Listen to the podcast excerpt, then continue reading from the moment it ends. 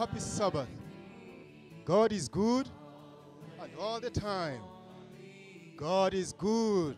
He, he is a stronghold in the day of trouble, and he knoweth them that trust in him. If you trust in the magicians, if you trust on the sorcerers, if you trust on the witches, when that day comes, you'll be running helter skelter. May you learn to trust in the Lord, for the name of the Lord is a strong tower. The righteous runneth into it, and he is safe. Not just anyone will run into the tower, it is only the righteous. It is only the righteous who know where the tower is. My prayer is that you may have that wisdom to know where the tower is. Let us pray. Let us pray. Heavenly Father, we just want to thank you for being so gracious and so good to each and every one of us. We especially thank you for the visitors that you've brought to this holy convocation. It is not a coincidence. It is not that they were idle. It is not that they were bored wherever they were. But you purposed, you designed that this day they will find themselves in your holy temple. Heavenly Father, you've promised that he who comes to your house of worship, you will bless them. Heavenly Father, thank you for blessing them before even they asked for these blessings. We are praying and asking that you may bless them. I know they are going to face opposition. The devil is going to whisper foolish things into their ears to discourage them. May you give them the written word that they may use it to send him away. Bless their resolve. Bring them to your holy house. May they stay here with us. I pray that they may meet friends here, friends who will walk with them, friends who will be a good example unto them. Should there be anyone who is not a good example, may they not unite with such a one. It is my prayer in Jesus' name. Amen. The business of souls is a matter of life and death. It is the greatest business that we have on earth. And therefore, we must give it the attention and the seriousness that it deserves.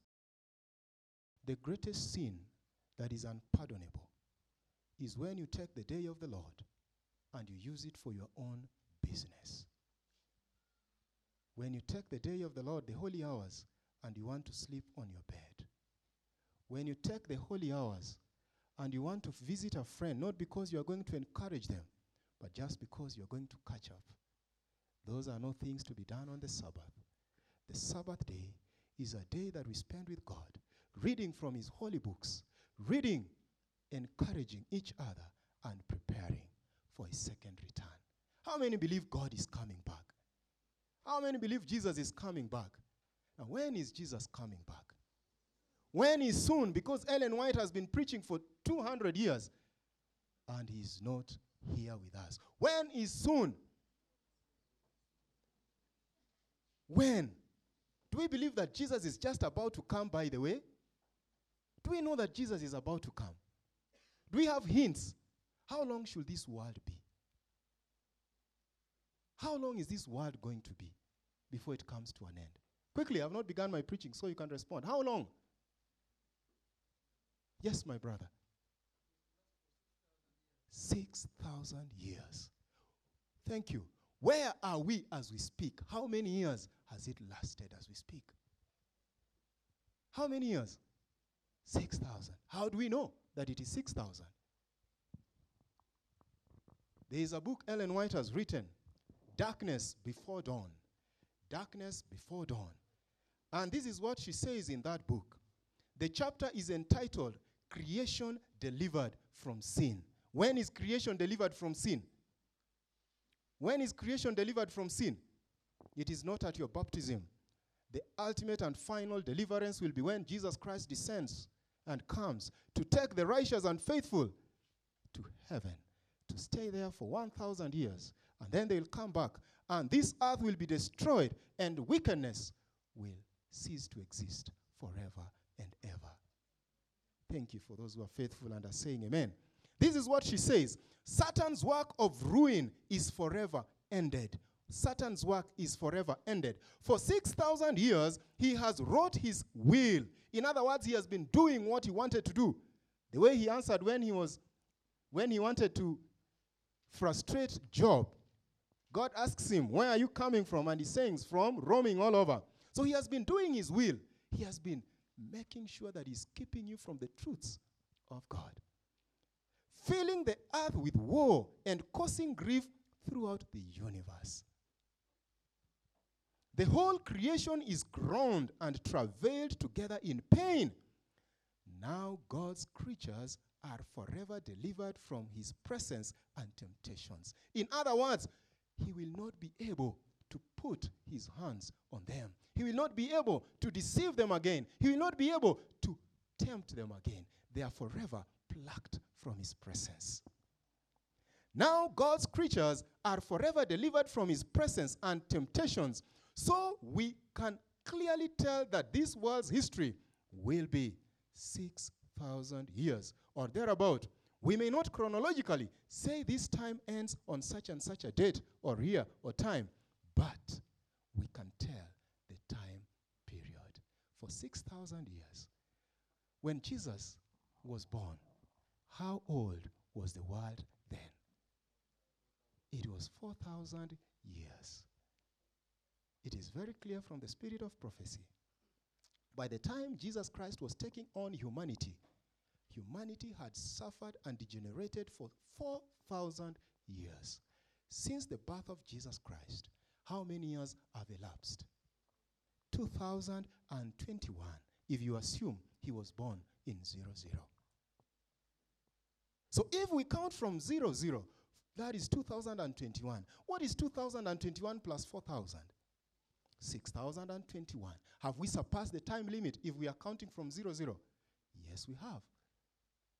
If we choose to count from the time he was baptized, what year was that? AD 27. When will the 6,000 years end? 2027. If we choose to count from the time he died, when did he die? AD 31. If you want to add 6,000 or you want to get 6,000, when will that take you to? 2031. Brothers and sisters, it is possible that each and every one of you who is seated here will see Jesus descending. I'm not telling you he's coming in AD 20, in 2027. I'm not telling you he's coming in 2031 because he says he has to cut the time short. He may choose to add a little more. But one thing I know about God, when the time limit has ended, prophecy has to do what? To be fulfilled. We are living in dangerous times. Probation is soon to close. Anytime. We are not even sure whether we'll get to 2025, even 2023. We are not sure. And we are taking the privileges lightly. Brothers and sisters, let us be serious. What should be ringing on our mind is what do I need to do so that I'm not clocked out when probation closes? That is ought, what we ought to be asking ourselves. And it is my prayer that God may give you that wisdom. It is serious, my brothers and sisters. Heaven is so near, yet so far. Imagine out of 7 billion people, only 144,000 will qualify.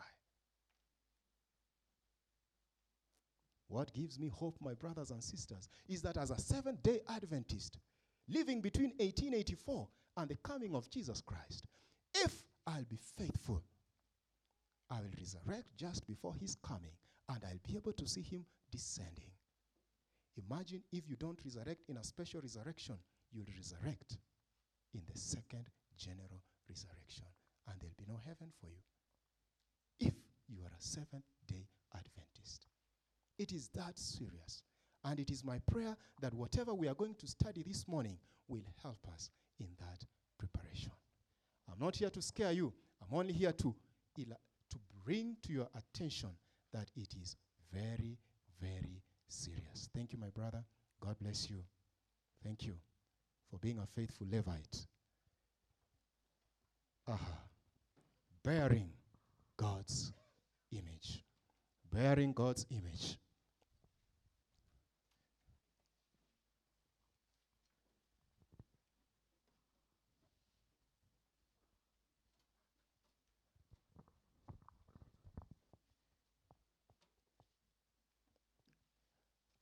Bearing God's image. If you do not have his image, there is no heaven for you, my brother and sister. If you do not, by the way, I was impressed to see children here. Come with them in the afternoon. We may be having something special for them. We may be having lessons for you, parents, for your children. Beautiful lessons on how you can stay with your child for 15 years or more without stepping in hospital. You know, some of you don't believe that you can stay for 20 years, 30 years without stepping into the hospital. It happens, even when you have a chronic disease, it happens. You can stay for 20 years or more. You don't have to live in pain, desperation, complaining all the time. Christianity is a walk of joy, even as we live in this world of sorrow, surrounded with pain, sorrow, and confusion. We thank God for His love for His children. Shall we pray? I may forget to pray. Heavenly Father, we come before you one more time to plead that you may dwell in this holy convocation, in this holy temple, that you may surround us with your goodness, that you may impress upon each and every one of us a desire to unite with you. Touch my lips, O Heavenly Father. Touch my mind, O King of Kings. May I be truthful. May I deliver that which you've given to me adding nothing unto it, subtracting nothing unto it. I pray for my brothers and sisters. May you give them patience. May you give them understanding. May you comfort them. In Jesus' name we pray. Amen.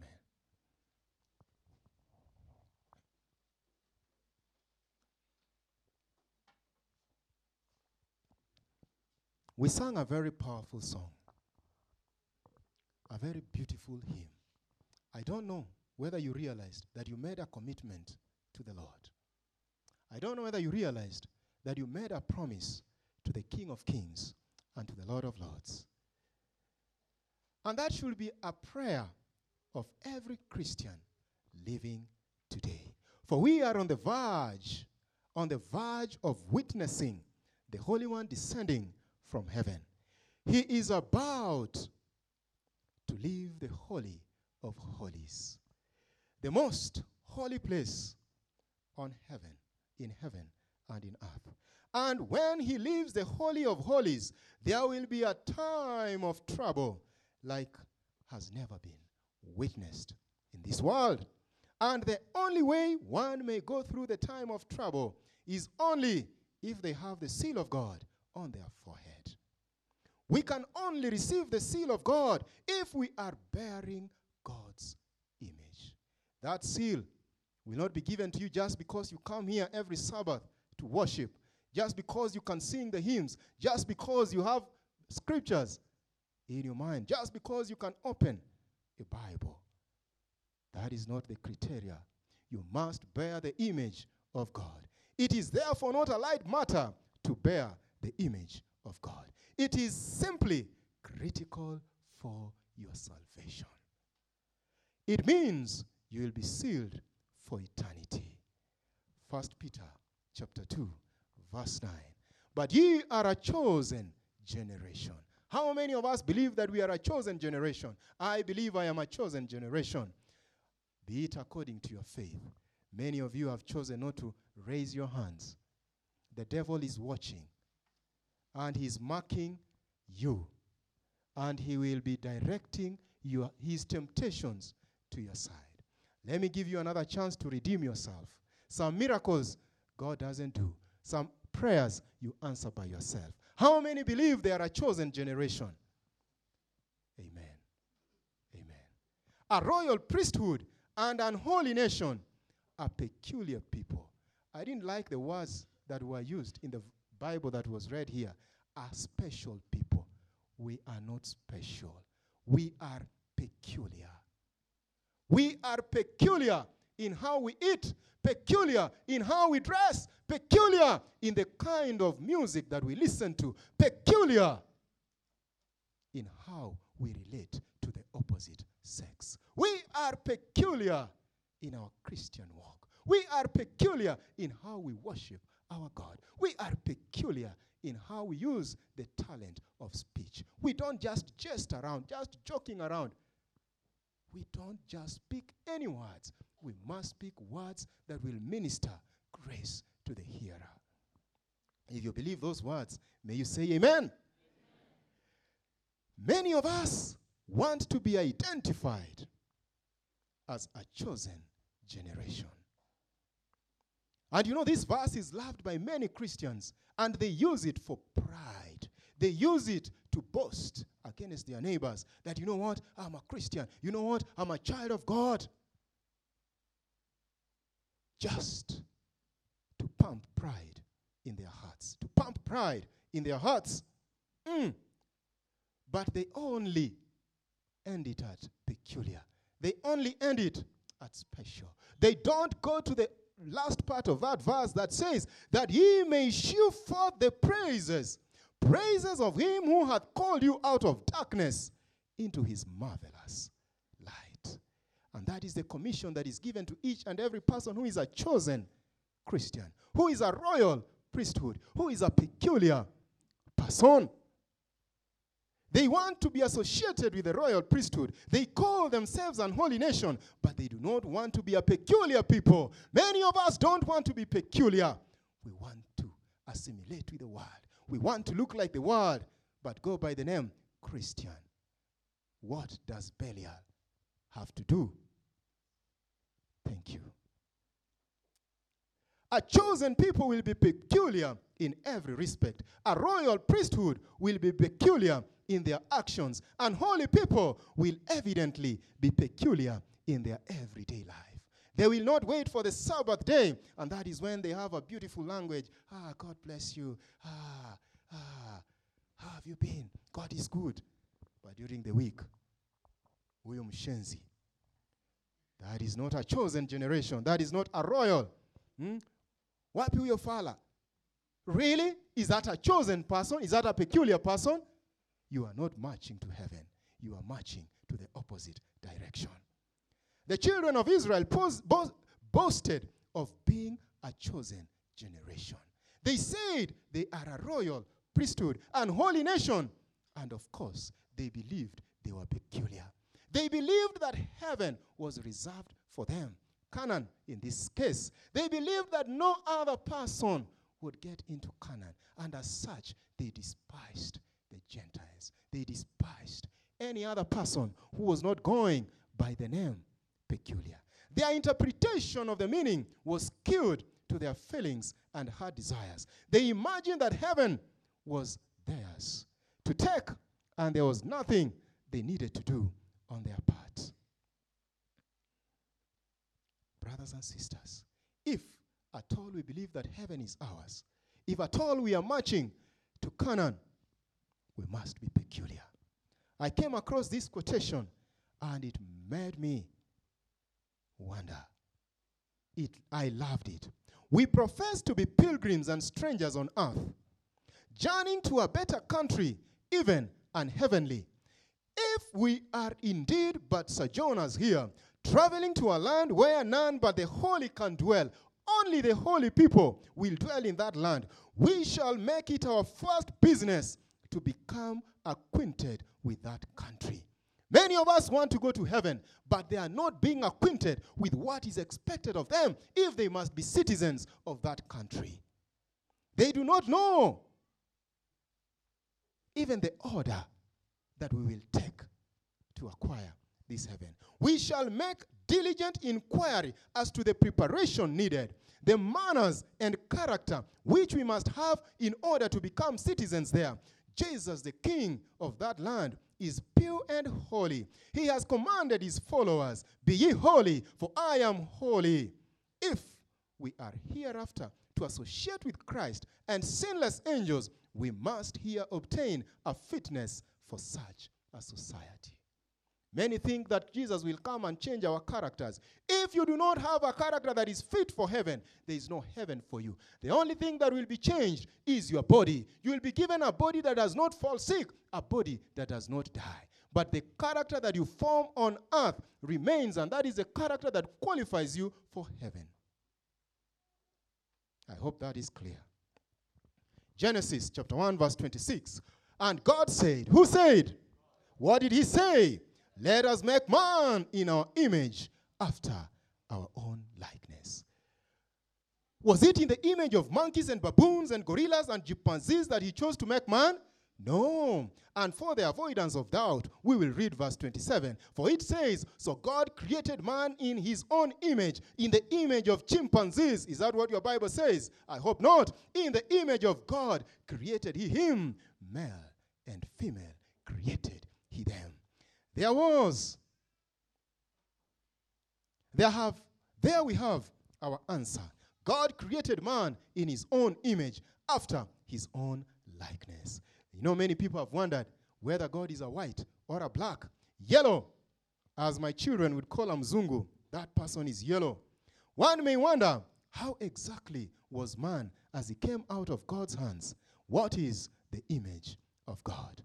One thing I can tell you this morning, my brothers and sisters man was to bear God's image both in outward resemblance and in character outward resemblance, your physical stature, and character.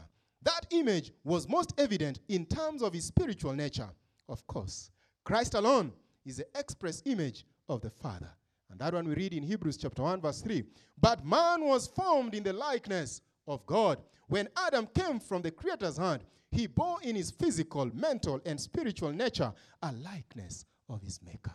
Not of a baboon, his nature was in harmony with the will of God. His mind was capable of comprehending divine things. His affections were pure. His appetites were under the control of reason.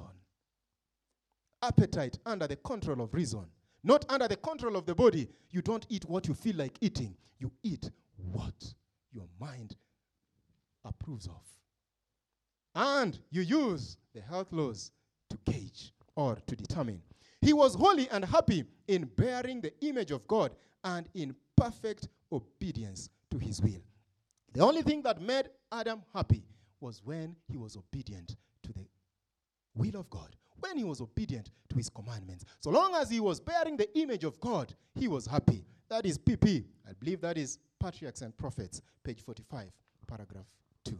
God created man in his own image, and it was his purpose that the longer man lived, the more fully he should reveal his image, the more fully he should reflect the glory of the Creator.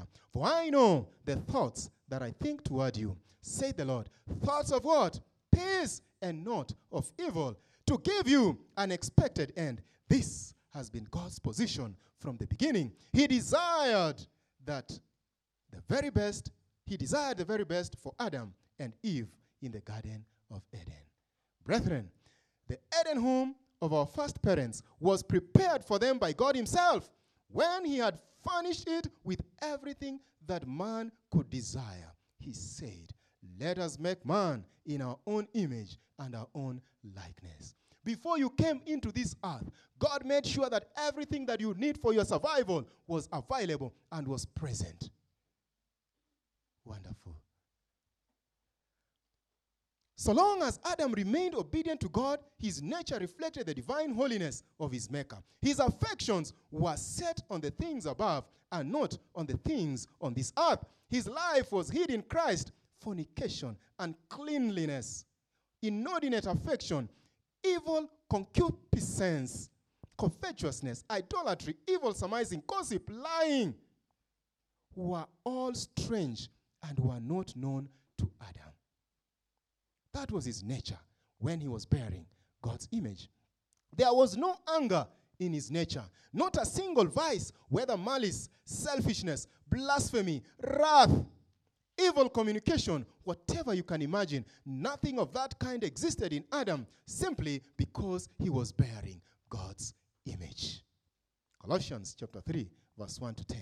We'll not read it here, but you can take it in your notes. In like manner, when we bear God's image, my friends, our nature will be godly. It will be holy. We will be pure in character.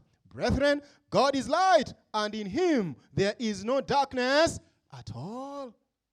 If we say that we have fellowship with him and walk in darkness, we lie and do not the truth. But if we walk in the light as he is in the light, we have fellowship one with another. And the blood of Jesus Christ, his son, cleanseth us from all sin, from all unrighteousness.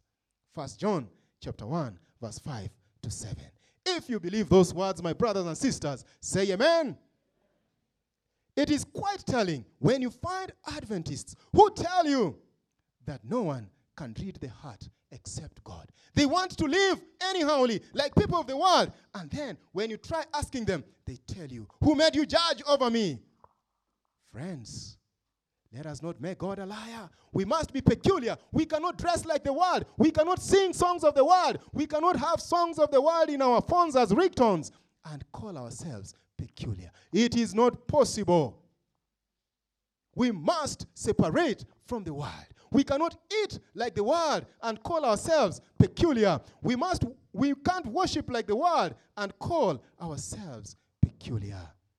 Friends, we must make a decided choice. We must separate from evil. We must unite ourselves with heaven. They will tell you, the Lord knows my heart. It doesn't matter what I do.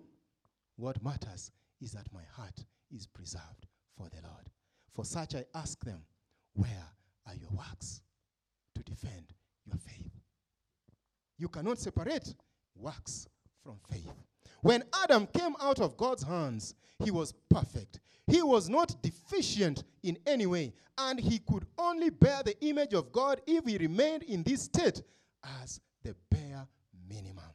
God desired that Adam would increase in knowledge, in stature, and wisdom, both with man and God. Throughout eternal ages, they would have continued to gain new treasures of knowledge, to discover fresh springs of happiness, and to obtain clearer and yet clearer conceptions of wisdom, the power, and the love of God. They would have continued, they, have, they would have continued bearing God's image. And that is what happens when we choose to unite with Jesus, when we choose to keep his decalogues, when we choose to be faithful to our, our Savior, we bear his image and we enjoy even as we wait for his second coming. God says, I know the thoughts that I have toward you. But sadly, by disobedience, this was forfeited. Through sin, the divine likeness was marred and well nigh obliterated. Man's physical powers were weakened, his mental capacity was lessened, his spiritual vision was dimmed, he became subject to death. In other words, he ceased bearing God's image. He was no longer the being that was created by God. His nature changed. Remember, so long as Adam remained loyal to God, he was bearing God's image. At the point of disobedience, he stopped bearing God's image. When they broke the laws of nature, the laws of health, they ceased bearing God's image. Friends, the book Temperance has this quotation for our learning. You were created in perfection and beauty. Man came from the hands of his creator perfect in organization and beautiful in form, bearing the image and likeness of God. Man was the crowning act of the creation of God, made in the image of God and designed to be a counterpart of God. Adam was a noble being with a, with a powerful mind, a will in harmony with the will of God, and affections that centered upon heaven. Imagine every name that he gave to animals, God never challenged it. God would just say, tick, tick, tick, tick. His will, his mind was in harmony with the mind of who? Of God. So long as he did not break the laws of nature, the laws of health, so long as he was temperate. His, he possessed a body here to no disease. There was no way Adam was going to get sick. And a soul bearing the impress of deity. He stood before God in the strength of perfect manhood all the organs and faculties of his being were equally developed and harmoniously balanced. These days we have children being born with lifestyle diseases. I hear of children suffering from diabetes from day zero. And yet, when Adam came from God's hands, all his organs were perfect and working harmoniously. Friends, the health message is not a light matter. It is for your salvation and my salvation. Let no one lie to you that health message is not connected with your Christian walk. If at all you desire to be in heaven, think twice. He ceased bearing God's image. He was no longer the being that was created by God. His nature changed. And we know how this happened. The serpent beguiled Eve, and she ate the fruit and disobeyed God. She had she restrained her appetite, then no sin would have been committed. She desired the fruit of the lust of the eyes, the lust of the flesh, and the pride of life, and she went ahead and ate the fruit from the forbidden tree. It needs to be made clear that there was nothing wrong in the act of eating the fruit. The only mistake was that the fruit that was eaten was picked from the forbidden tree. It was picked from the forbidden tree. And my question to you this morning are you busy picking from the forbidden tree? Are you busy plucking fruits from the forbidden tree? Are you a lover of music from the forbidden tree? Do you love fashion that originated from the forbidden tree? Are you busy eating foods from the forbidden tree? Are you watching and reading from the forbidden tree? What do you do when you're spending your leisure time, your free time? Are you busy plucking from the forbidden tree? If we if all who profess to be the followers of Christ were truly sanctified, were bearing his image, their means, instead of being spent for needless and even harmful indulgences, would be turned into the Lord's treasury. And Christians would send an example of temperance, self denial, and self sacrifice. Then they would be the light of the world. And the Lord God commanded man, saying, Of every tree of the garden thou mayest freely eat, but of the tree of the knowledge of good and evil thou shalt not eat of it. For in the day that thou eatest thereof, thou shalt surely. It is here that the Lord gave man the principle of temperance, self control, a restrained appetite. From the very foundations of this world's history, the health message has been in place. It was in the beginning of man's life that God gave these instructions. It has continuously and consistently played out in the lives of every member of the chosen generation. The children of Israel were required to eat certain kinds of food, they were to abstain from certain kinds of pleasure. We see it in the lives of the prophets of old. We see it in the life of the disciples. It is nothing new. It was imprinted in the life of Jesus. And as soon as God established the Seventh day Adventist church, He gave them a prophet. And among the first visions she received was the vision on health reform. Seemeth a small thing to you, my brothers and sisters, that God would take His time to send health reform message to the generation living in the very last days of this earth's history. That was in 1850. It has been there since the time memorial, and it will be there in heaven. It will be there in heaven. And if you can't change your appetite, if you can't change what you love eating, you may be bored in heaven. And God does not love making people bored. So he will give you your will and he will let you. At creation, every provision was made whereby blessings might be secured to the human race, and but one mild restriction was placed upon the sinless pair, and that was to test their loyalty to God. This principle is true for every Christian today, more so to the Seventh day Adventist. God has made every provision whereby blessings or salvation might be secured. And He only demands a sacrifice from us, if at all there is any sacrifice that we must make. On those things that would ruin our happiness, things that would bring ha- sorrow and tribulation on our pilgrimage, those are the things that God requires us to put away. And we want to call that sacrifice. God tells you, put away sugar because it is going to make you sick. Is that a sacrifice? It is not. God tells you alcohol is not good for you. Put it aside. And you call that sacrifice? It is not.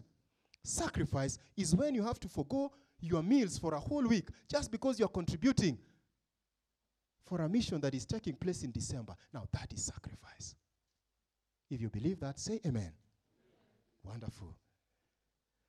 God requires us to put aside, to sacrifice those things that will bring ruin to, to us, things that will make us miss the glorious city that He has gone to prepare for us, things that will cost you your salvation. God will never require you to sacrifice that which is essential for your salvation. But every, but very few of the Christian world are following their master in a course of humble obedience, progressing in holiness and perfection of Christian character. Brothers, it is so sad that intemperance and licentiousness are greatly increased and are practiced to a large extent under the cloak of Christianity. This deplorable state of things is not because men are obedient to God's law, but because their hearts rise in rebellion to his holy precepts. And that is why it is so sad. That is why we are wallowing in sicknesses. We are sick like the Egyptians, sick like those who worship idols. The birth of a son to Zacharias. Who was this son? John the Baptist. Like the birth of the child of Abraham and that of Mary, was to teach a great spiritual truth, a truth that we are slow to learn and ready to forget. To forget. In our lives, we are incapable of doing any good thing, but that which we cannot do, we will be brought or will be wrought or done by the power of God in every submissive and believing soul. Eve thought that she was strong enough to resist the devil on her own. Had she been submissive and received God, she would have overcome the devil. It was through faith that the child of promise was given to Zachariah. It is through faith that the spiritual life is begotten and we are enabled to do the works of righteousness. We cannot bear God's image by our own power, not by power, not by might, but by my spirit, said the Lord of hosts. Zechariah chapter 4, verse 6. Many of us are trying to live Christian lives on our own. We begin very well only to find it is not sustainable. It is because we are doing it with our own might and our own power. We are not calling upon Jesus to strengthen us, to guide us, to open our eyes and our minds that we may interpret and understand what it means to live a Christian life. As a prophet, John was to turn the hearts of the fathers to the children and the disobedient to the wisdom of the just, to make ready a people prepared for the Lord, for his first coming. In preparing the way for Christ's first advent, he was a representative of those who are to prepare a people for our Lord's second coming. John is our example. He prepared the way for Jesus' birth. We are to prepare the way for the second return of Jesus. Therefore, we must study his life. We must study his character. We must ask ourselves, how did he lead his life? Being a representative of those who are to prepare themselves and other people for our Lord's second coming, it would be very important for us to examine his life keenly, try and understand how he lived and why he picked that lifestyle. Let me give you an update the state of the nations today. The world is given to self indulgence. Errors and fables abound, like those that you're experiencing between March 2020 to date. Fables, errors. And because we've rejected the health message, we blindly follow like fools. God, in His own wisdom, so that He doesn't need anything to block the fresh air that you must needs breathe. And somebody who does not understand how the human mechanism works tells you that you must needs on, put on a mask all the time. Friends, you are going to injure your brain. Your brain needs oxygen to operate well. Many are going to collapse because they are harming their bodies. Use them with wisdom. If at all you must put it on, cover your mouth. Don't cover your nose. You need fresh air for your mind. That is a fact.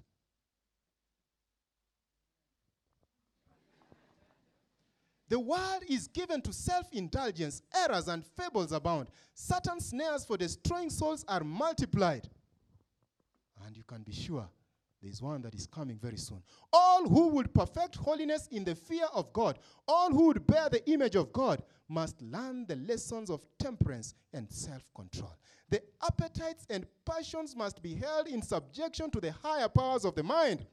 This self discipline is essential to that mental strength and spiritual insight which will enable us to understand and to practice the sacred truths of God's Word. For this reason, temperance finds its place in the work of preparation for Christ's second coming. No wonder it is given to us as a law of health. Temperance is one of the greatest laws of health. In the days of Noah, the very same sin of intemperance led to their destruction. You can read that in Matthew chapter 24, verse 37 to 39. For they were eating and drinking, marrying and giving in marriage, until the day that Noah entered into the ark and knew not under the until the flood came and took them all away. So shall also the coming of the Son of Man be. It is clear from the Word of God. John was to go forth as Jehovah's messenger to bring to men the light of God. In other words, he was bearing God's image. He must give a new direction to their thoughts. He must impress them with the holiness of God's requirements and their need of his perfect righteousness. Such a messenger must be holy. He must be a temple for the indwelling of God's Spirit. In order to fulfill his mission, in order to bear God's image, he must have a sound physical constitution and mental and spiritual strength. Therefore, it would be necessary for him to control the appetites and passions. He must be able so to control all his powers that he could stand among men as unmoved by surrounding circumstances as the rocks and mountains of the wilderness. He must stand apart from the world. Are you ready to stand apart from the world? And this is what the chosen generation has been called to do to control their appetites and passions so that they can control all their powers and stand before men unmoved by circumstances. Many of us cannot withstand the winds blowing, winds of fashion, winds of music, winds of worldliness. We have a, weak, a weakened moral character. We cannot even choose to eat the right food, even when we know that it is harming us. So if you cannot overcome tea, how will you overcome persecution, my brothers and sisters? If you cannot overcome eating meat, how will you overcome when the Sunday law has been effected? When we, how will you overcome? How? It is no light matter. It is to prepare you for the crisis that is ahead. If you believe that, say amen.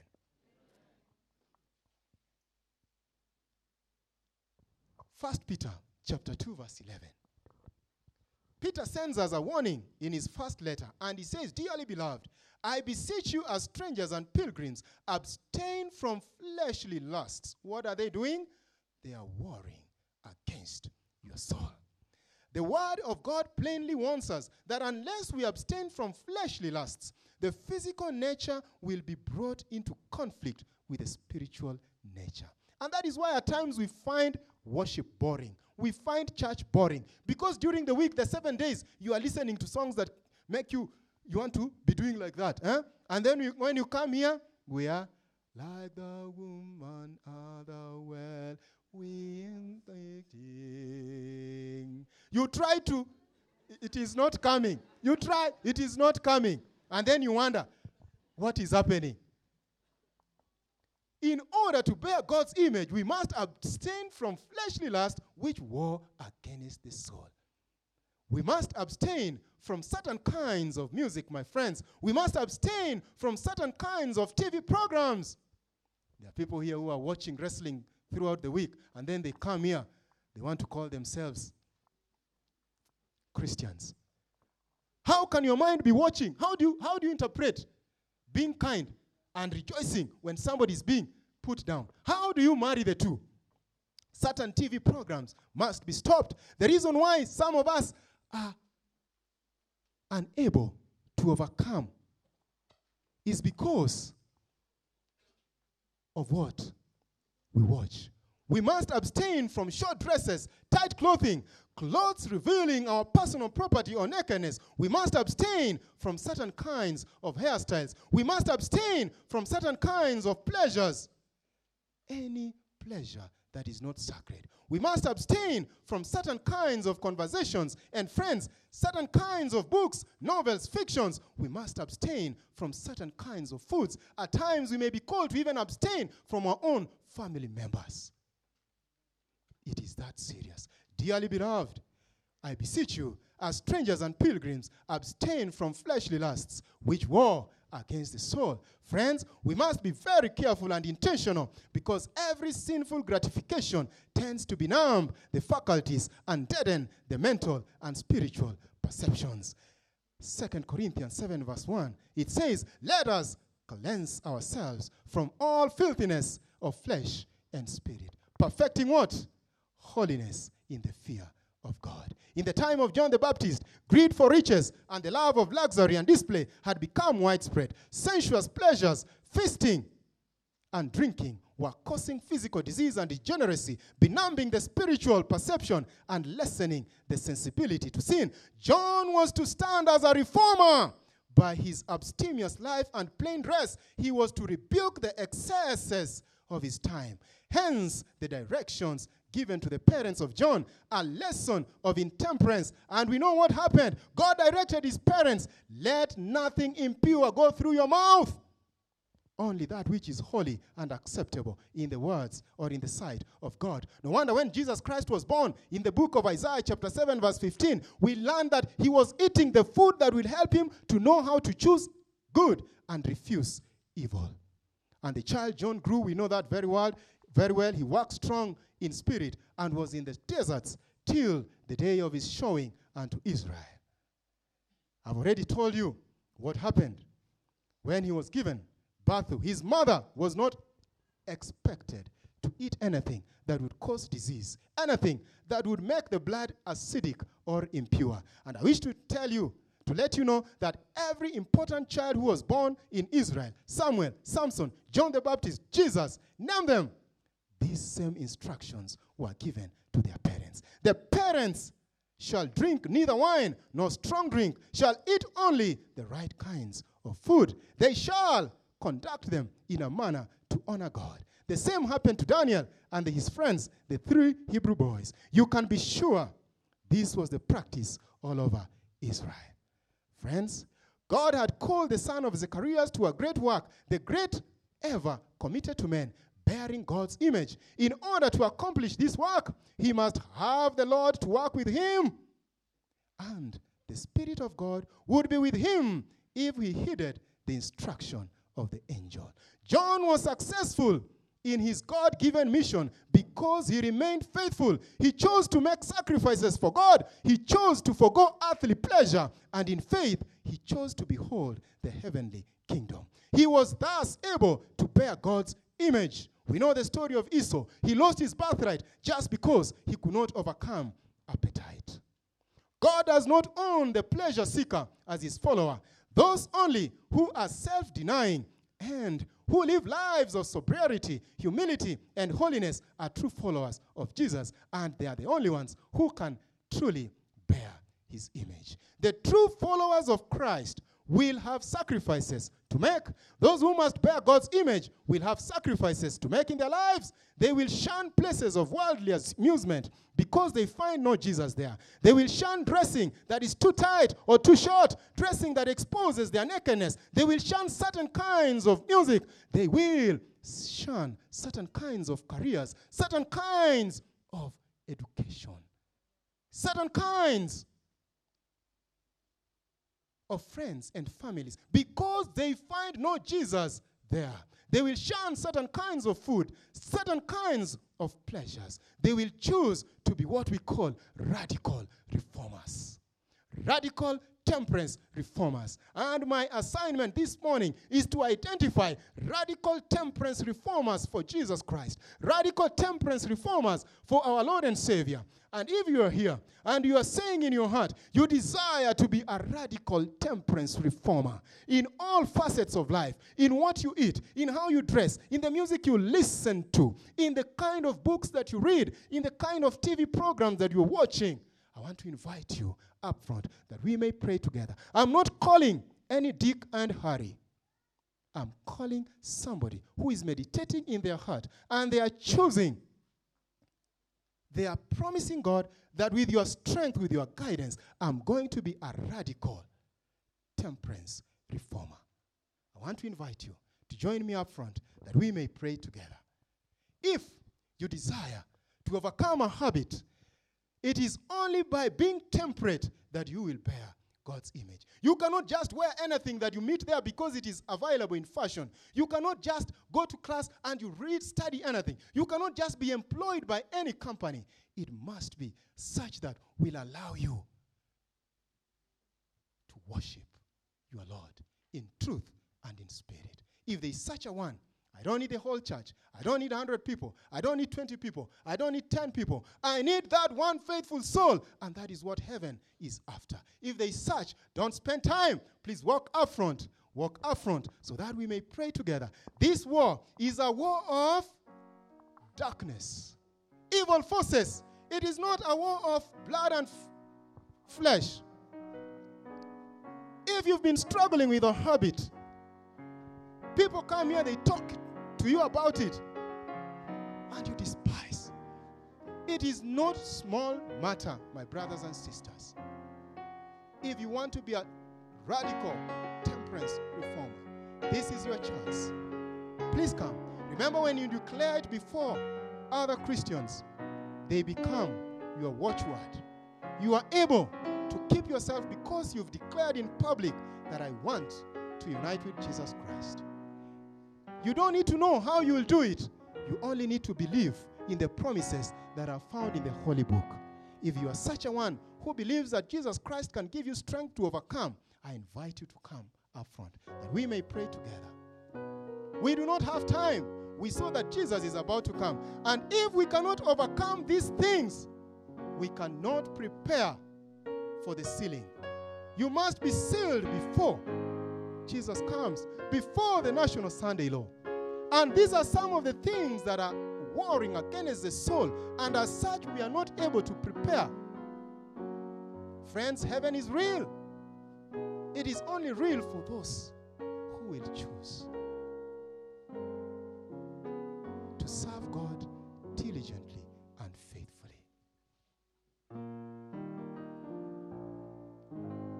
I know your heart could be throbbing and pumping. What will my friends say? It doesn't matter what they say. It doesn't matter. Just come.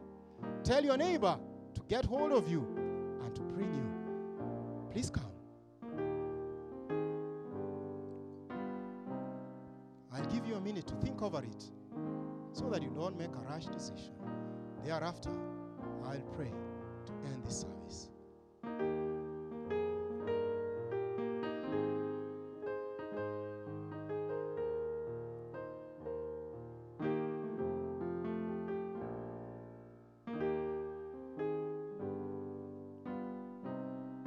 Is those who desire God's help. Those are the people that He sends angels to come and strengthen them. Angels that excel in strength, angels that excel in power, angels that excel in righteousness. He directs them to your heart that they may show you and tell you and guide you. We are in the midst of Babylon, and morning after morning, we face temptations strength. We need Jesus Christ. If you desire to overcome, And friends, I'll give you one secret. I'll give you one secret. Those of you who have come here, if you want to overcome sin, you must begin by reforming your diet. There are foods that make it difficult for us to reform or rather to overcome sin. Put away flesh, put away dairy, put away sugars. Even Bible study will become enjoyable. The prophecies that we fear, we'll begin enjoying them. I can testify to you. I'm a person who would just open the Bible, read one sentence, and I'm already yawning. And I close it, I sleep. But these days, I can spend a whole day and I feel that the time is insufficient. Thank you for those who've made this decision. May you be faithful. And it is my prayer that you may consider the diet. It will help you to overcome music, it will help you to overcome dress, it will help you to overcome many other things. The reason why many fall back is because they do not begin from health. Going to kneel going to pray.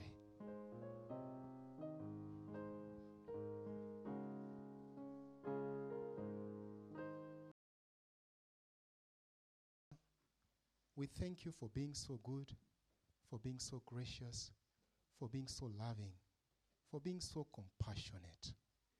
We are so grateful that we know you, that we serve a living God, that we serve a God who is happy when we come back to Him, that you are not happy to see anyone being lost or destroyed. It is not your desire to destroy anyone, but sadly, at one point, you must destroy wickedness so that those who are faithful may enjoy their stay on this earth. Heavenly Father, we face tribulations, temptations each and every day. Our spirit is willing, but the flesh is so weak. Your children have come up front to declare of that fact that they are willing to unite with you. They are willing to lead a temperate life. But, Heavenly Father, the devil has an experience of 6,000 years. And for 6,000 years, he's been studying the psychology of man. And he knows the right mixture and concentration of temptation to bring before each and every one of them, each and every one of us, to make us fall.